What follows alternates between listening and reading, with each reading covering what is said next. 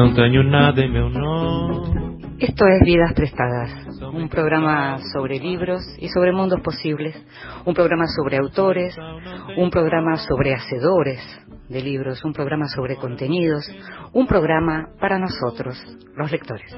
La vida que pasa, de amores que van. Y a nosotros los lectores nos gusta que nos lean, nos gusta también que nos lean en voz alta.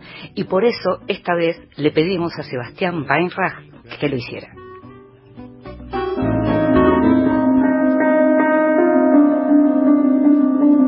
En voz alta, cuentos breves, poesía, lecturas para compartir.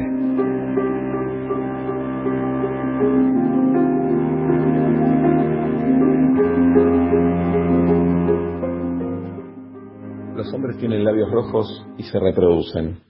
Las mujeres se deforman amamantando. En cuanto a los viejos no están contentos. El trabajo es duro, la noche es silenciosa, no hay cines. En la puerta de casa la belleza de las muchachas consiste en permanecer de pie en la oscuridad. La vida es triste y vasta, como debe ser una vida en la montaña. Aldea italiana, de Clarice Lispector. Lo escuchábamos a Sebastián Wainraich, lo conocemos bien esa voz, lo conocemos a través de sus programas de radio y en las últimas semanas se lo está viendo muchísimo en esa serie que él mismo escribió y que protagoniza Casi Feliz, esa serie que está en Netflix y que por lo menos en lo que tiene que ver conmigo fue maravillosamente como tratamiento detox. Me desintoxicó de todo. Me vi la serie, me divertí, me entretuve, son 10 capítulos, la recomiendo absolutamente. Y me encantó esta apuesta de pedirle a Sebastián que leyera este textito de Clarice Lispector, esta pequeña crónica de pocas líneas de Clarice Lispector. Estás escuchando Vidas Prestadas con Inés Pomeraniec.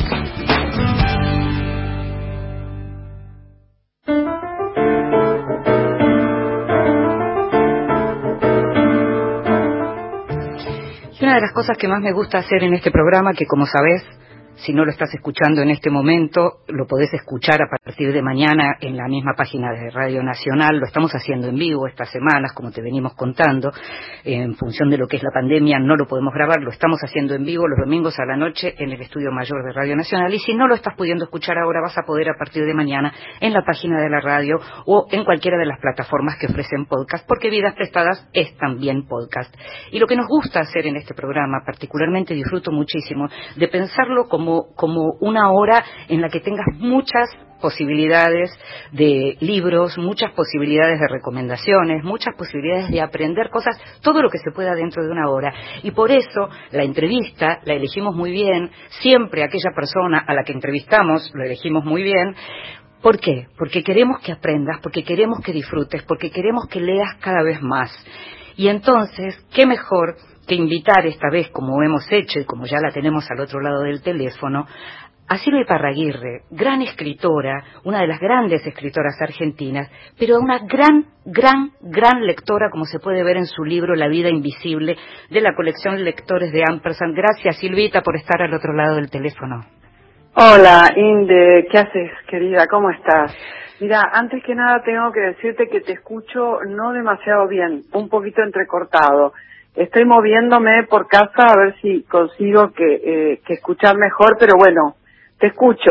No te tratemos de que no te muevas. Fíjate si ahí te quedas. Ahí estás. ¿Cómo estás, Silvia? Sí. Bueno, digamos, de puertas adentro de mi casa, muy bien, escribiendo, leyendo, dando clases vía Zoom, digamos, dentro de lo que sucede, ¿no? Que es terrible, es global, es mundial y que nos pone frente a algo tan inédito en para la especie, ya te diría. Pero bien, terminando una novela, ya está terminada, va corrigiendo y leyendo muchísimo, en el silencio que hay ahora, que es una maravilla, pero ya te digo, siempre en el contexto cerrado de mi casa.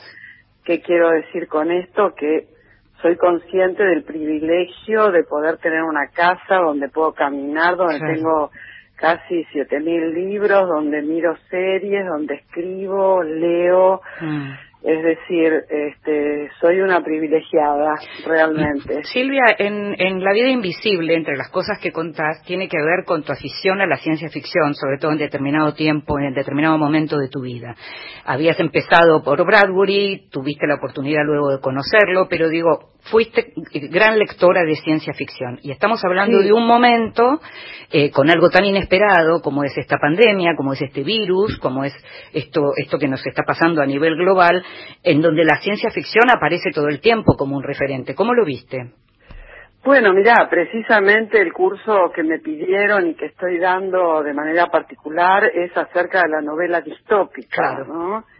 La novela que se cruza con la ciencia ficción, pero que es la utopía al revés. O sea, distopía quiere decir en griego mal lugar, lugar desagradable, lugar malo para habitar, y a partir de principios del siglo XX, con una novela que pocos conocen, que se llama Nosotros, de Zamyatin, Yevgeny Zamyatin, un ruso. Vos la nombrás en tu libro.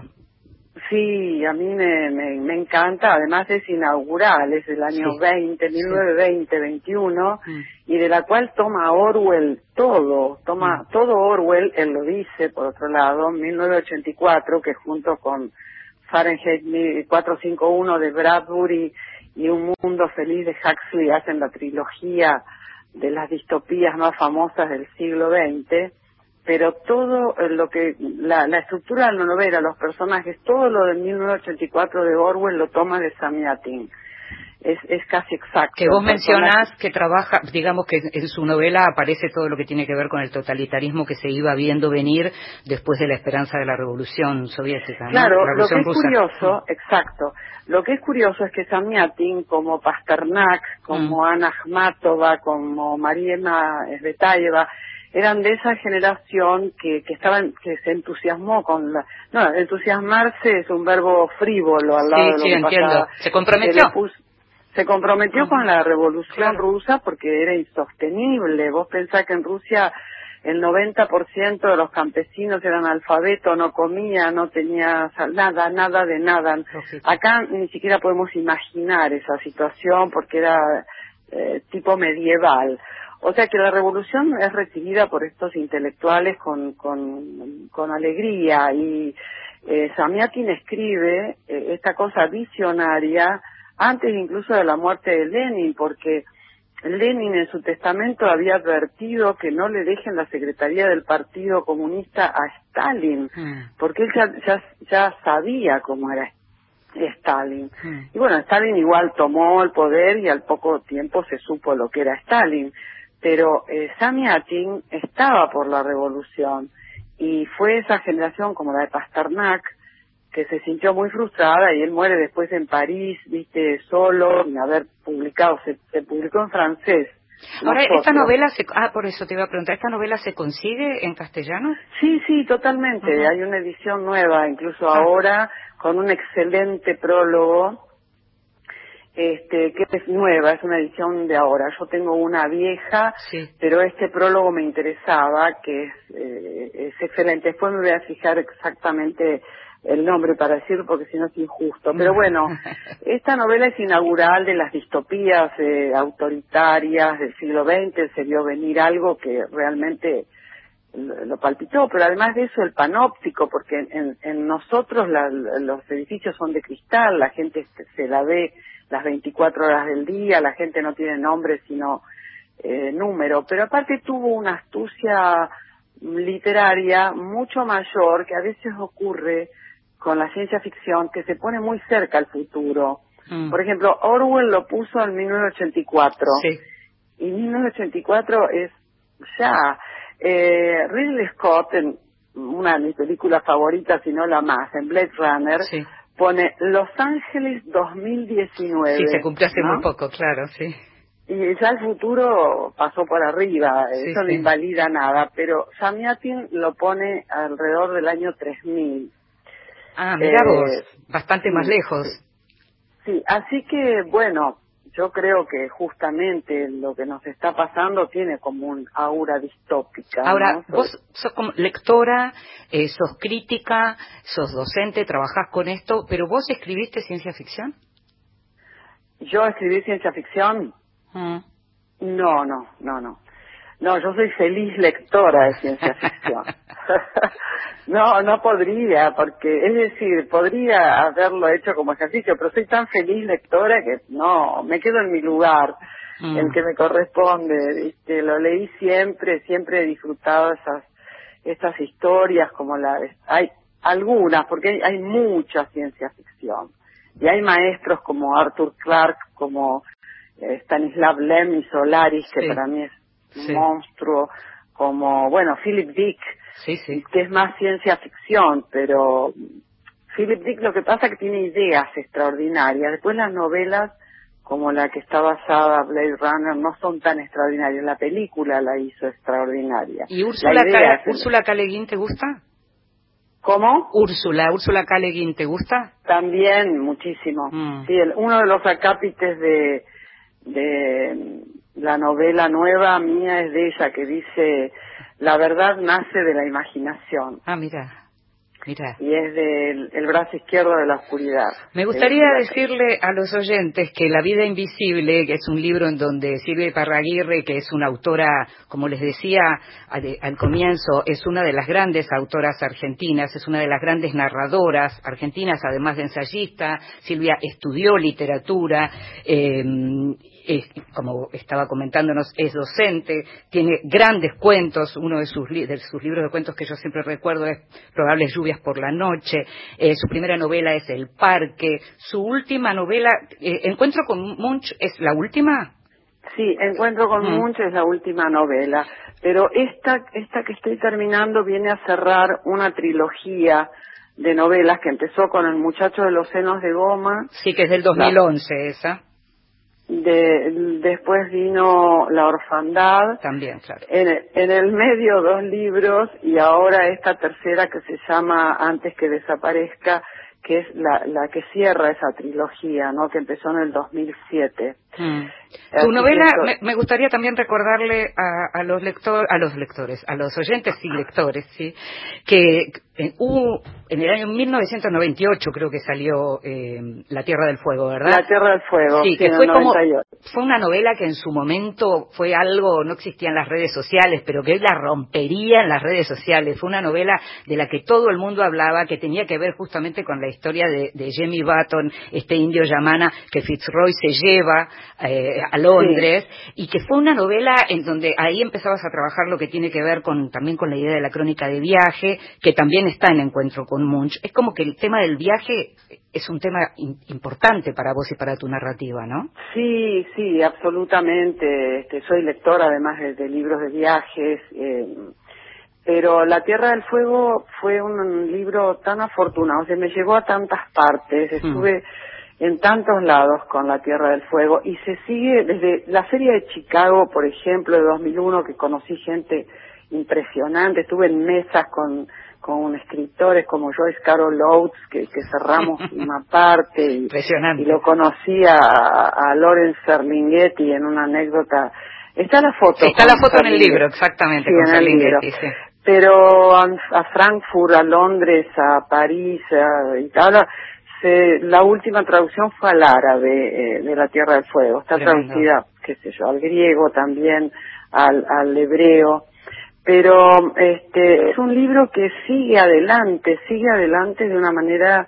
Ese libro y El País del Viento, que son también cuentos de la zona patagónica, El País del Viento lleva 15 ediciones, yo me sorprendo. Impresionante. Y La Tierra del Fuego nunca lo pude averiguar.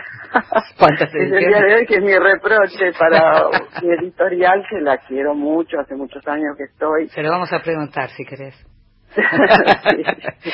No lo vas a lograr, Silvia, pero decime. No, te quería preguntar porque estamos viendo en este momento una especie de proliferación gigantesca de producción de literatura escrita por mujeres, como si las editoriales realmente hubieran empezado a poner los ojos a partir de todo este tremendo movimiento de mujeres en el mundo.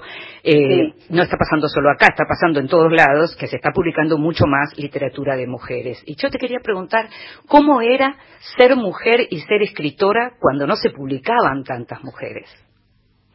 Mira, es una gran pregunta, Inde. Yo justamente en esta novela son esquemáticamente dos mujeres, es muy autobiográfica en el sentido que estoy dando un curso en el Malva y en el fondo veo una ex compañera mía, amiguísima, de cuando teníamos 18 años y vinimos a estudiar a Buenos Aires y estábamos en el mismo pensionado de monjas. Mira. A 3 cuadras de donde yo vivo ahora, que vivimos con Abelardo, que nos mudamos acá en el 95, en Hipólito Yrigoyen. Y trata justamente de quiénes éramos nosotras en ese momento, ¿no? Tratando de reconstruir esas mujeres tan jóvenes y tan diferentes y venidas de ciudades del interior, entre comillas. Digamos, cuando yo empecé a escribir, mi única... Te voy a decir una cosa que es, tal vez peque de un poco individualista, pero digamos, yo no pensaba ser escritora. Yo vine a hacer la facultad, las letras, la historia de la literatura, lo que yo quería, que me ubicara los libros que había leído así, sin ton ni zombite, sin ningún marco. Que te diera como un orden, un marco, exacto. Claro, necesitaba eso. Bueno, lo que pasa es que lo conocí a Abelardo muy joven, a los 21 años, él me animó. Yo escribía así, secretamente y demás. Entonces la escritura empezó siendo una cuestión muy personal. No tuve dificultades, es decir, siempre me consideré, y ahora que soy, ya puedo decirlo con cierta libertad, siempre fui una mujer libre. Considero que la libertad es fundamentalmente mental, que uno tiene que trabajar su propia libertad desde adentro, no es con eslogans, ¿viste? No es hacia afuera, aunque respeto todo, me parece fabuloso lo que está pasando, francamente. Es imponente, irreversible, es una especie de tsunami mundial que sacudió todo, pateó el tablero, pero de manera imponente, y acá en la Argentina, en los últimos 5 o 6 años, fue impresionante. Acá empecé todo con una cosa de sólida de ni una menos. Sí, ¿no? Claro.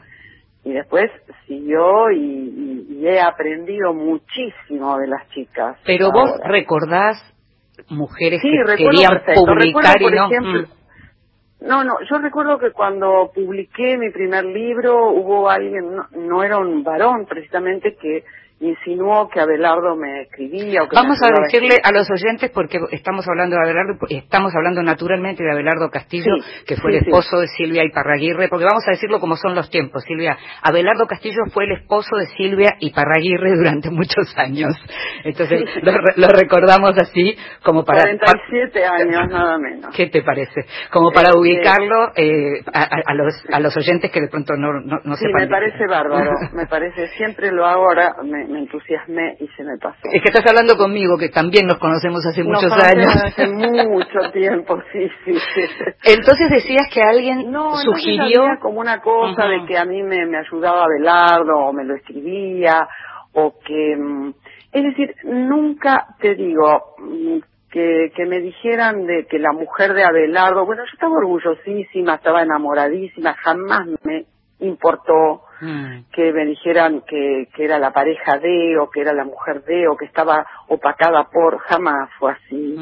Nunca hubiéramos podido lograr una pareja tan larga si hubiera sido así. ¿Pero sentís que fuiste escritora porque estuviste en pareja con Abelardo Castillo?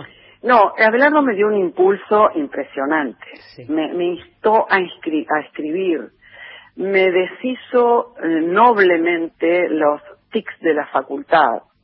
Era un tipo que había leído infinitamente, entonces yo tenía mucho cliché de la facultad, mucho fetichismo del libro, él me hacía pensar, me los bombardeaba. Vos pensás que de los 22 a los 35 hay una distancia. Claro, que era la edad que ustedes se conocieron, claro, él era mucho más grande. En aquel momento.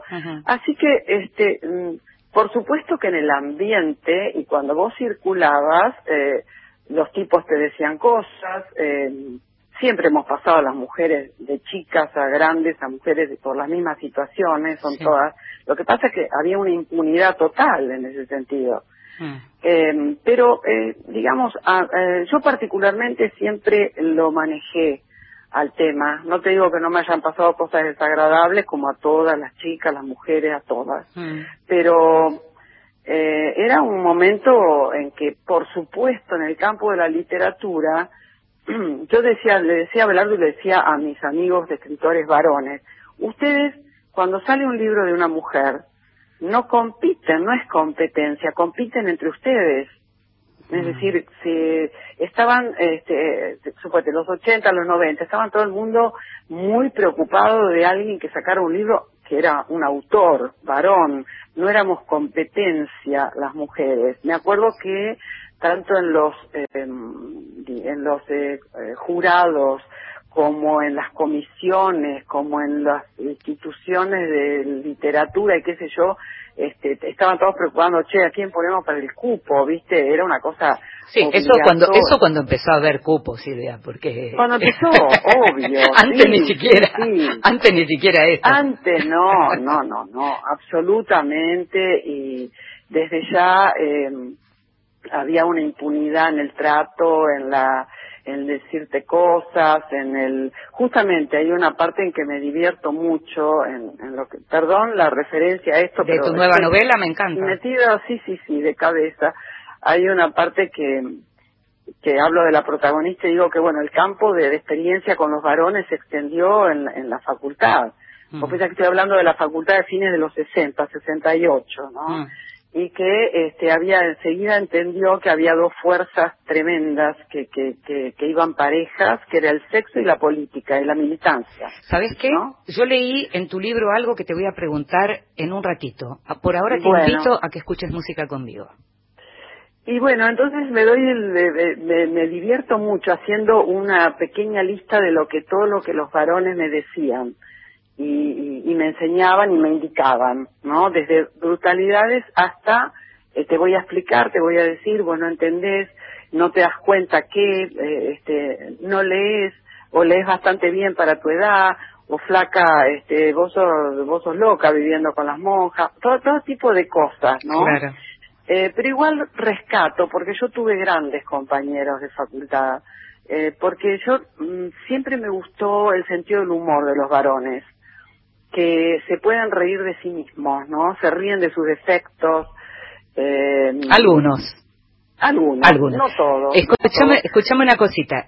Seguimos en un ratito, te invito a que escuches música conmigo. Dale.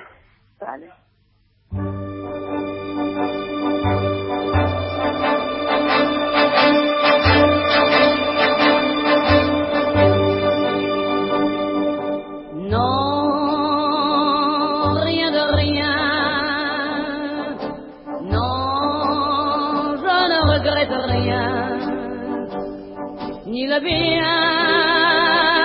qu'on m'a fait, ni le mal, ça m'est bien égal. Non, rien de rien, non, je ne regrette rien, c'est payé.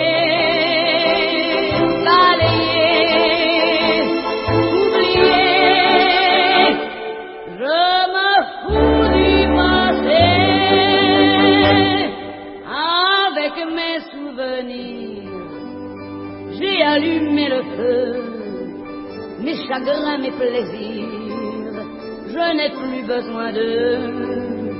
Balayer les amours avec leur trémolo, balayer pour toujours, je repars à zéro.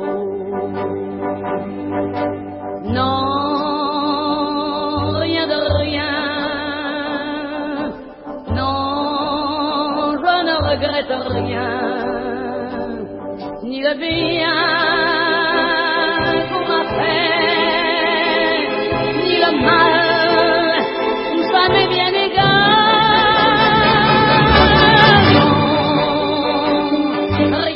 No me arrepiento de nada, dice Edith Piaf.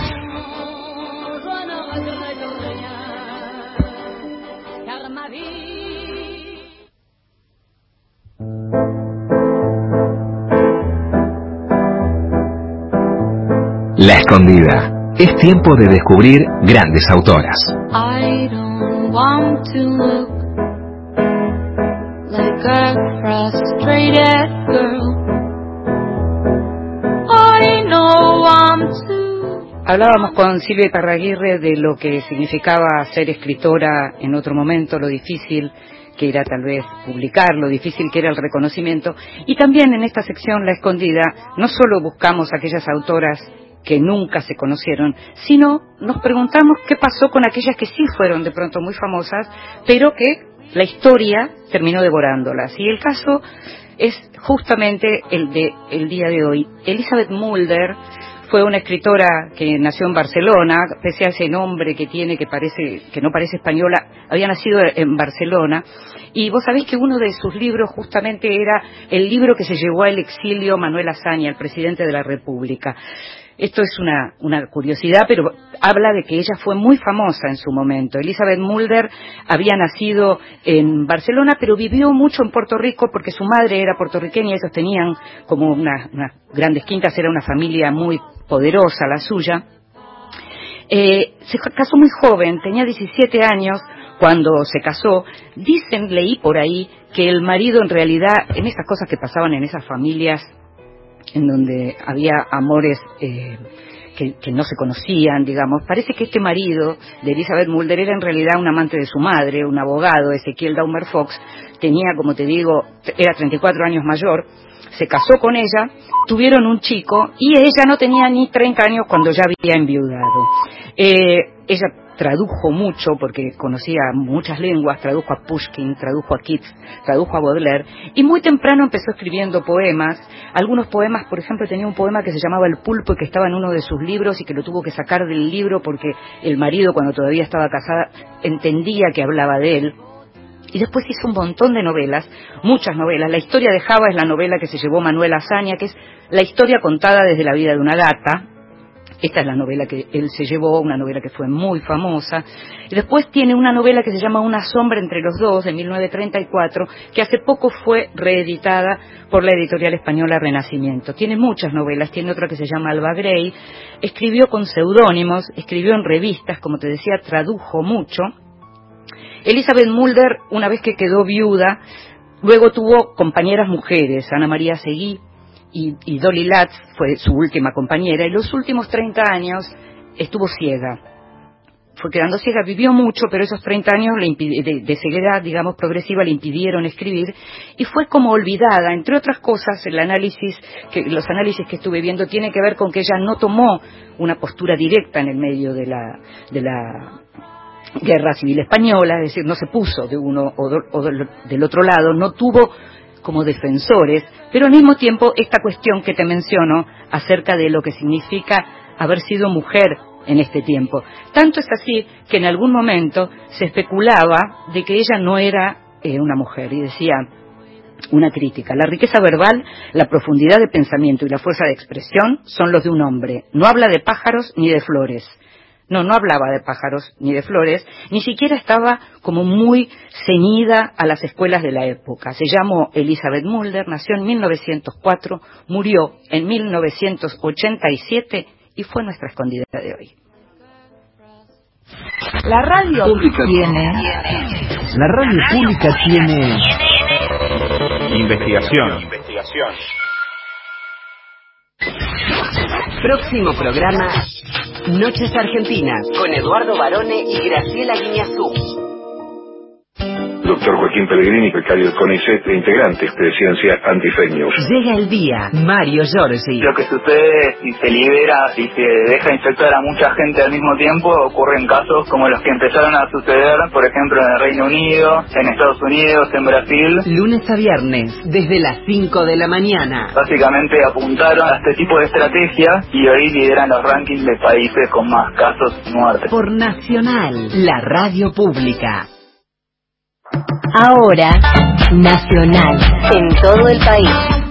1:02 PM.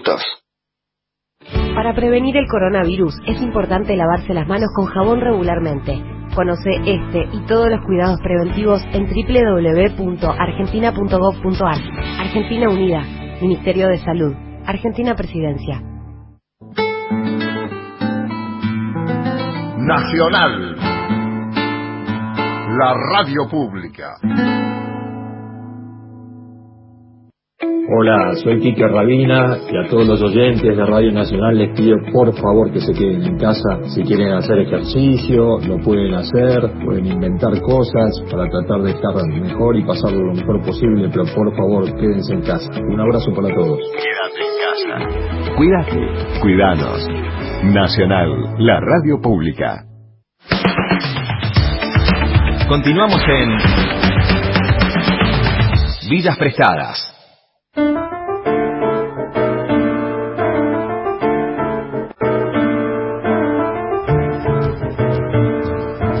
Y seguimos en Vidas Prestadas, este programa sobre libros y mundos posibles, y estamos hablando con Silvia Parraguirre, gran amiga, gran escritora argentina. Estamos hablando de todo, pero básicamente a partir de sus lecturas, esas lecturas de las que habla en este libro La vida invisible, que te cuento que es un libro en donde ella cuenta lo que pasó con ella y con determinadas lecturas. Es un libro autobiográfico, pero también es un libro de crítica. Es un libro en donde aparecen muchos textos y muchas ideas directamente pensadas a partir de esas lecturas por parte de Silvia, que es además una profesional de la lectura.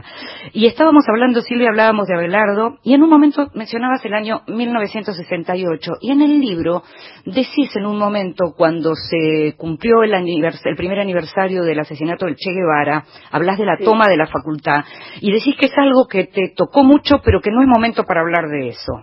Pero yo soy periodista, yo quiero que me cuentes qué pasó ahí. Claro, bueno, qué felicidad, porque ahora te escucho bárbaro. No, me alegra mucho. ¿Sabes qué? Espera, vuelvo atrás, porque es Pablo Capana, autor del prólogo del libro, de la edición nueva de Nosotros, de Zamyatin, que me quedó Pablo Capana. Buenísimo, excelente, claro.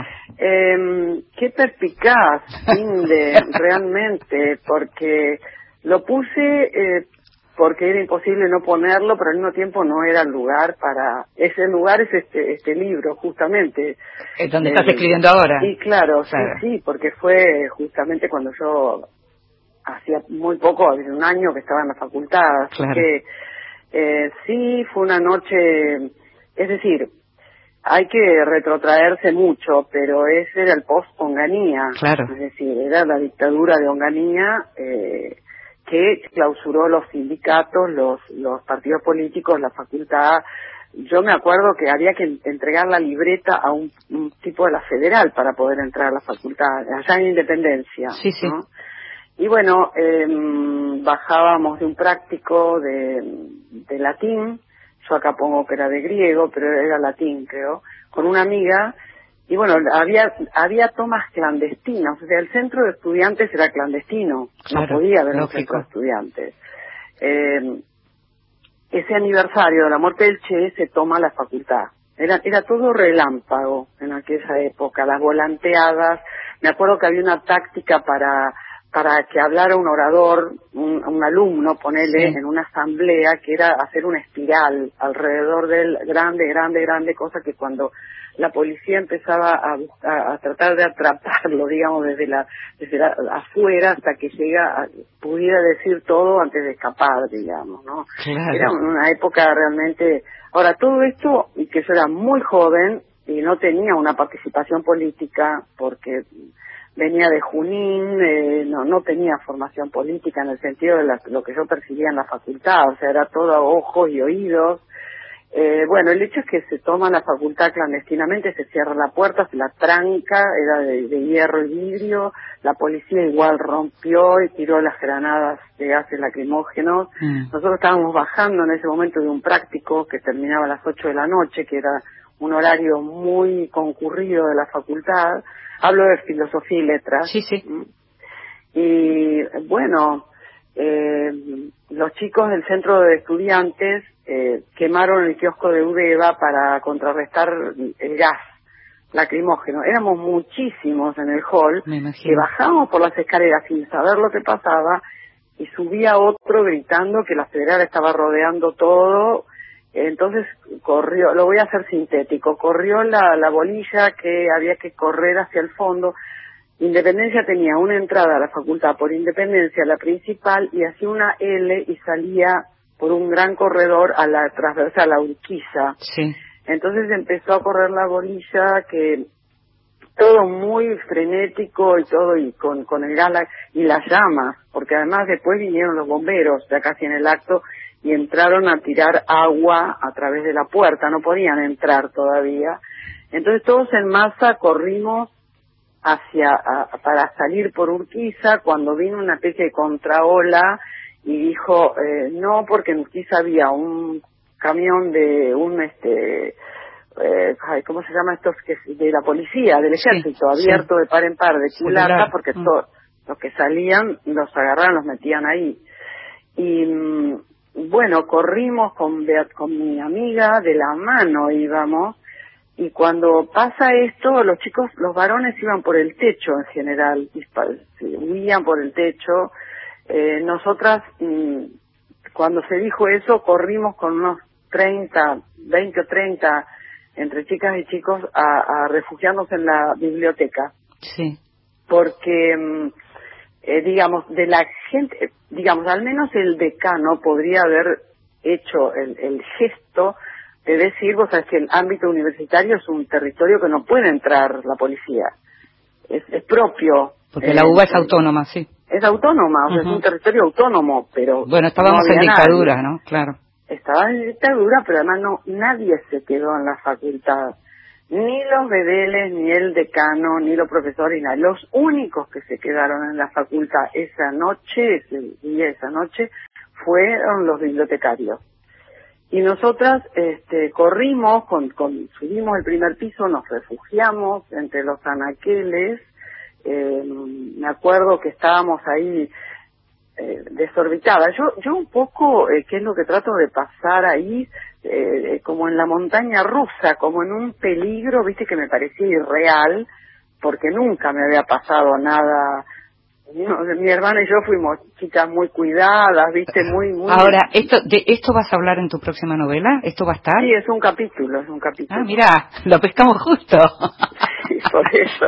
Estoy dando una especie de anticipo. Muy maravilloso. Escúchame, ¿y Borges también va a estar, que fue tu profesor? Sí, está de manera lateral, pero está también la mención, porque la ma mère, en francés, la monja donde yo estaba, sí. La madre, la directora, digamos, que nosotros le decíamos magistratura, nos reíamos, qué sé yo, pero tenía locura con Borges, porque era una época que Borges, todas las señoras que tenían una tertulia, un salón, una cosa culturosa, lo querían agarrar a Borges y sentarlo en una silla. Claro, y tenerlo para ellas, para que les charle. Sí, el pobre Borges hacía estas concesiones, sí, claro, dice, yo lo conocí bastante y te digo que estaba indefenso. A mí me contaron una vez que Silvina Woolrich lo retaba porque él no cobraba lo que tenía que cobrar, esas cosas. Que hacía mucho de todo eso, la mayoría lo hacía gratuito. Y la Woolrich lo peleaba. Bueno, la Bullrich era tremenda, no la conocí, pero era bravísima. Él estaba enamorado de ella, ¿viste? Y ella le decía brutalidades, él le decía cosas románticas, como que anoche pasé por tu balcón, tu ventana, y deciste, estaba con mi amante, no te escuches.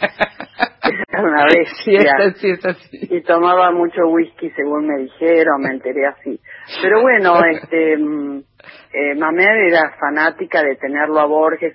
Yo hice cosas así como ir... Recién llegada fuimos a otro pensionado en Belgrano, donde la directora sí lo había conseguido a Borges, así que yo, que lo había leído con devoción en el colegio. Desde Fervor de Buenos Aires, que fue lo primero que leíste, sus poemas. Exacto, sí. No me acuerdo de nada, solamente de él, de verlo, porque era una cosa que me había trastornado verlo. Bueno, ella estaba tan fascinada que yo le di un alegrón, porque me fui a... Después de las vacaciones de julio me fui a anotar a la facultad y cuando veo la oferta de materias para ese cuatrimestre no lo podía creer. Tuviste la fortuna. Salí volando, claro. Y porque fue el último año que lo había. Exacto, eso contás. Silvia, te quería preguntar, porque estuvimos hablando un poco ahí de Abelardo, de lo que significó el cambio en tu modo de leer, de lo que significó él como gran impulso a la hora de escribir, y te quiero preguntar algo que es como triste, pero ¿qué es lo que más extrañás de Abelardo? Bueno, de Abelardo extraño todo, todo. Extraño el abrazo, el estar sentados de la mano mirando una película, extraño las conversaciones delirantes sobre literatura a cualquier hora. Nosotros, qué sé yo, él estaba con su libro y yo con el mío, pero él empezaba, escucha esto, y yo decía, no, dejá que yo estoy en la mía, yo estoy leyendo otra cosa. Y él me leía y yo le leía, o a veces cuando estaba muy cansado o había jugado mucho al ajedrez con la máquina, yo le leía en voz alta. Eso nos encantaba. Extraño todo de Abelardo, extraño todo. Está su escritorio, el otro día fueron los 3 años, pero te puedo garantizar que, no sé, éramos tremendamente compañeros, discutíamos mucho sobre literatura, era un gran lector de filosofía. Yo, bueno, siempre quise que me enseñara a jugar al ajedrez, bueno, jugábamos, pero nos divertíamos como locos. Mira, ha sido el hombre que más me ha hecho reír en mi vida, porque tenía unas ocurrencias, te lo pueden certificar la gente del taller, porque eran carcajadas, un tipo rabelesiano, y que se ponía a la par, viste, nunca tenía, no era jerárquico, para nada, ni ¿cómo te diré? Le mandaba papelitos a sus propios alumnos, viste, como en el colegio, claro. Con algún comentario sobre alguien, no sé, era un hombre absolutamente extraordinario, lo digo con objetividad, viste, porque y si tuvieras que con esa objetividad, vos que además estudiaste letras y sos docente y sos una gran crítica porque tenés una mirada extraordinaria, ¿cuál te parece que es la obra superior de Abelardo Castillo? Bueno, Abelardo para mí, sí, también lo decía él, es un cuentista, sí. Es un cuentista nato, sí. Y te quiero decir esto porque él, cuando acá gente primeriza, totalmente, que yo a veces le decía, qué paciencia tenés infinita, porque gente que recién empezaba, viste, con un esbozo de algo, y él le prestaba atención, y tenía una cosa gestáltica, ¿no? Tenía enseguida el cierre, tenía enseguida como, no el cierre de cuentos cerrados, sino hacia dónde iba ese esbozo que tenía. Alguien que le decía, mira, tengo la idea de un cuento, una cosa todavía en pañales, qué sé yo, y él enseguida le encontraba, o sea que un cuentista nato, pero un novelista, a mi criterio, admirable, porque el que tiene sed, sí, claro. Yo le dije una vez, mira, este texto tiene un barril de pólvora adentro, no sé, bueno, lo que pasa es que Abelardo se sintió, la verdad, la vez que lo vi más feliz, si es cabe la palabra, porque era un tipo tan crítico de sí mismo, sí, y tan tenía que corregir, que no es que saltaban así felicísimo cuando salió un libro, pero cuando salió El que tiene sed, Abelardo estaba contento, estaba feliz, y yo sé por qué, porque me lo dijo y lo hablamos, porque él sintió que los 13 años de alcoholismo, claro, habían encontrado un sentido, ¿viste? Que no había perdido el tiempo, porque él siempre le pareció terrible esos años, viste, lo que tomó, las cosas que hizo, en fin. Pero terminó siendo literatura, y eso es lo que terminó siendo literatura, es decir, fue a parar a un libro, y eso lo llenaba como de una especie de felicidad, de que porque nunca ese libro puede ser tomado como una exaltación del alcohol, no, claro, sino al contrario. Claro. El otro día, por ejemplo, bueno, el que le escribió un par de cartas fue el Niño Solari, y el otro día me pasaron, porque estaba en esto que están dando vuelta cantidad de cosas, yo ya lo conocía, una parte del que tiene sed que lo lee, el Niño Solari, ¿no? Pero después Crónica, creo que es una apuesta. Crónica de un iniciado, sí. Sí, porque para mí Abelardo forma parte de esa rara especie aferliana, porque era hijo directo de Art, pero a la vez con la pasión formal de Borges, una especie de cruce, pero digamos que el riesgo, ¿no? La literatura de riesgo. Fue un hombre que puso todo en su literatura. No le importó cómo mostrarse, cómo se veía, nada de nada. Puso absolutamente todo en su literatura.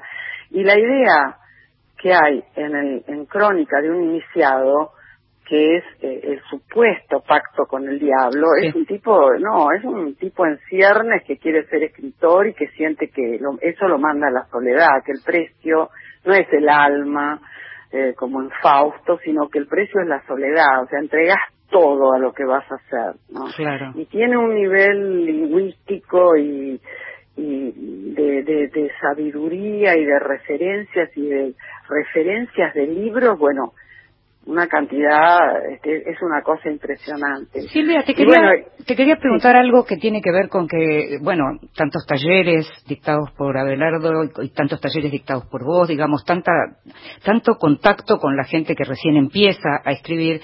Si de pronto alguien te preguntara, ¿qué es lo que no me puede faltar si yo quiero escribir? ¿Vos qué dirías? Bueno, te digo algo, primero, yo nunca di taller de escritura. Bueno, yo siempre doy taller de grupos de lectura, más allá de la facultad, que doy un seminario siempre de posgrado, pero los grupos que yo hago, como este que te digo, son de lectura. No son de novela distópica, son de lectura. A mí me fascina iniciar a la gente en la lectura. Eso sí que me gusta.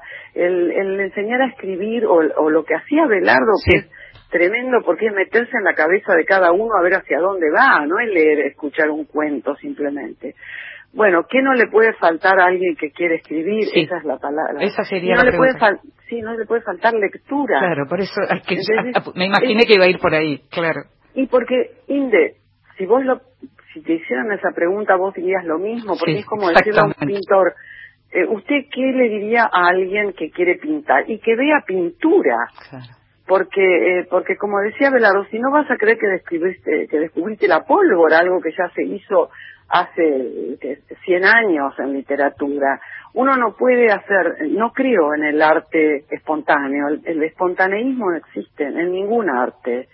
Entonces, si vos querés ser pintor, tenés que saber la historia, no la historia libresca, sino que tenés que haber visto mucha pintura para poder acercarte. Si querés hacer cine, tenés que haber visto mucho cine, muchos directores, muchas formas de hacer cine. Si querés escribir, tenés que empezar por leer. Claro, tal cual. Y también me ha asombrado a veces la falta el hueco que hay en de lectura, de literatura argentina, por ejemplo, en la gente que quiere ser escritor. Absolutamente, sí. ¿Viste? Sí. Ni hablemos del siglo XIX, que hay unas hilachas que te quedaron de la escuela, del colegio. Sí. Lee a Sarmiento, lee al Martín Fierro, lee a Mansilla, lee a Eduarda Mansilla, lee a las mujeres del siglo XIX, a las anarquistas. Y te vas a sorprender de cuánto que vos pensabas que estás inventando, ya se inventó en el siglo XIX. Exactamente, pero tal cual. Mira, siempre hay un ejemplo que es como lugar común, pero Tristram Shandy de Stern, sí, sí. Que es fines del siglo XVIII, 1790 y pico. El tipo es de una originalidad en términos de ponerle una novela. El prólogo está en el capítulo 17. De repente dice, se me hizo la oscuridad, y hay una manito y hay una página negra, o sea, toda negra. Los personajes nunca empieza la novela, porque cada vez que va a contar algo va al pasado. Entonces dice nunca, y tiene un humor desaforado, y vos decís, este tipo es como que ya, viste, la literatura ha hecho muchísimo. Si vos sos ignorante de eso, no podés escribir. O si no te gusta leer, intenta otra cosa, porque la literatura no es que yo abogue por una imposibilidad, ¿entendés? No es que... Sí, yo soy muy lectora, pero a lo largo de los años me fui espabilando. Pero además no estás obligado a escribir. Y si vas a escribir, tenés que leer. Si no... Claro, no estás obligado. Sí. Ponele que a mí me guste, bueno, la acuarela, de repente, como hobby. Bueno, quiero ser acuarelista. Bueno, si lo vas a hacer más o menos, en serio, que era... A veces la gente se iba acá en manada cuando se daba cuenta que la cosa iba en serio. Te hablo del taller de Abelardo, sí, sí, sí. Que no era un hobby, no era para, viste, que se lo tomaba muy en serio, aunque se mataban de risa, pero que era algo en serio, si no te vas a poner...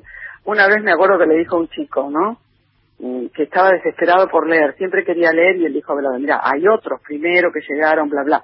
Entonces le pregunto, ¿vos leíste a Borges? No, leíste a Cortázar. ¿Vos no lo leíste a Cortázar y querés que nosotros te leamos a vos? Te escuchemos leer a vos. Silvita, te tengo que dejar. Sí, te agradezco muchísimo. ¿Tenés título de la novela? ¿Solo eso? Sí, se llama Antes que desaparezca. Ah, eso me habías mencionado. Entonces la vamos a estar esperando para volver a hablar una vez que salga tu nueva novela. Te agradezco muchísimo. No, y gracias las palabras tuyas al principio. Muchas gracias. Por favor. Bueno, te mando un beso muy grande. Un beso grande. Gracias, Inés. Chao, chao. Beso. Chao, chao. Saben los que te conocen que no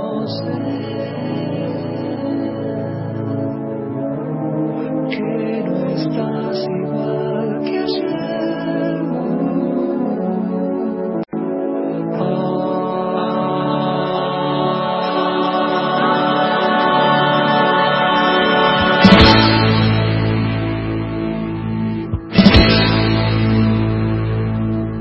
¿Te acuerdas de Elvis cuando movió la pelvis del mundo y sopló y nadie entonces podía entender?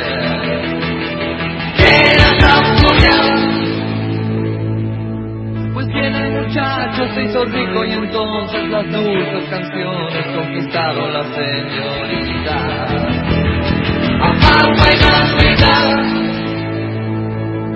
¿Te acuerdas del club del plan y la sonrisa de Jolines? La música sigue, pero a mí me parece igual. ¿Te acuerdas del baile de los palos de escoba? ¿Te acuerdas de todo que era la nueva hora y bien? ¿Qué tiempo de nuevo?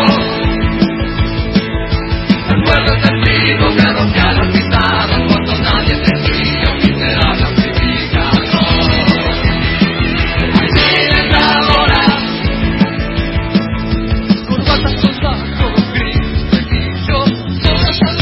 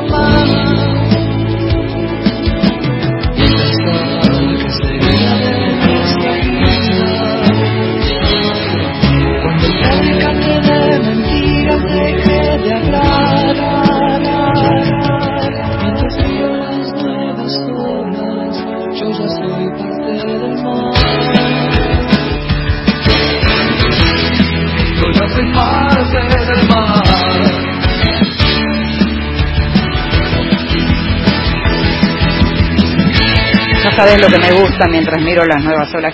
Siempre me gusta, me encanta escuchar esta letra y siempre bailo, si me vieras.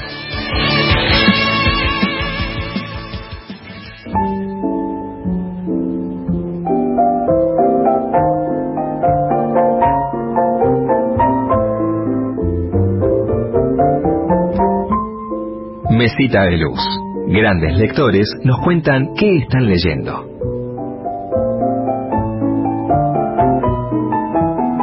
Soy Inés Arteta, soy escritora y tengo la suerte de leer para mi trabajo porque coordino talleres de lectura, doy cursos y escribo reseñas. Para los cursos tengo que releer, que es una experiencia distinta, muchas veces incluso mejor.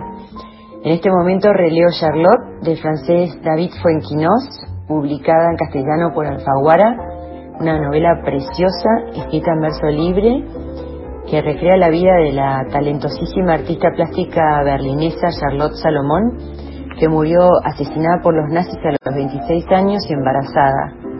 Y la obra que dejó es vida o teatro referida a una mentira fundamental a su identidad que revela el final de su cortísima vida y que hace llorar de emoción y de tristeza. Justo ahora estoy releyendo con lupa la obra de William Faulkner para el curso que estoy dando en el Bellas Artes y no paro de sorprenderme. Su maestría va más allá de lo concebible. Y antes de ayer di un curso sobre los cuentos de Onetti, que es uno de mis autores preferidos, un imitador de Faulkner que te hace escarbar en lo más hondo de tu alma. Cómo me gusta eso, cuando descubrís miserias tuyas gracias a lo que lees. Acabo de terminar un libro de ensayos personales de Vivian Gornick, que publicó en castellano Sexto Piso, y lo releí lo más despacito que pude para que las frases, que son de una agudeza tan íntima, se me colaran por la mente. Se titula Mirarse de frente, maravilloso. Y en la mesa de luz tengo Las malas de Camila Sosa Villada, quien estuvo ahí hace poco, una preciosura de la colección Rara Avis de Tusquets, que no quiero que se termine. Un abrazo fuerte, Inde, te felicito, no me pierdo ningún Vidas Prestadas. Esa voz era la de Inés Arteta, autora de Los Caimanes, un policial en donde también hay una aguda crítica de clase, así que le agradecemos mucho. Nos estamos yendo, nos tenemos que ir. Se hizo un poquito más larga la conversación con Silvia, pero realmente valió la pena. En la operación técnica estuvieron Horacio Prado y Juan Carlos Díaz. En la producción, como siempre, consiguiendo todo y más, Gustavo Kogan. Me llamo Inde Pomeraniec y te voy a estar escuchando el próximo lunes a las 0:30. Gracias, chao.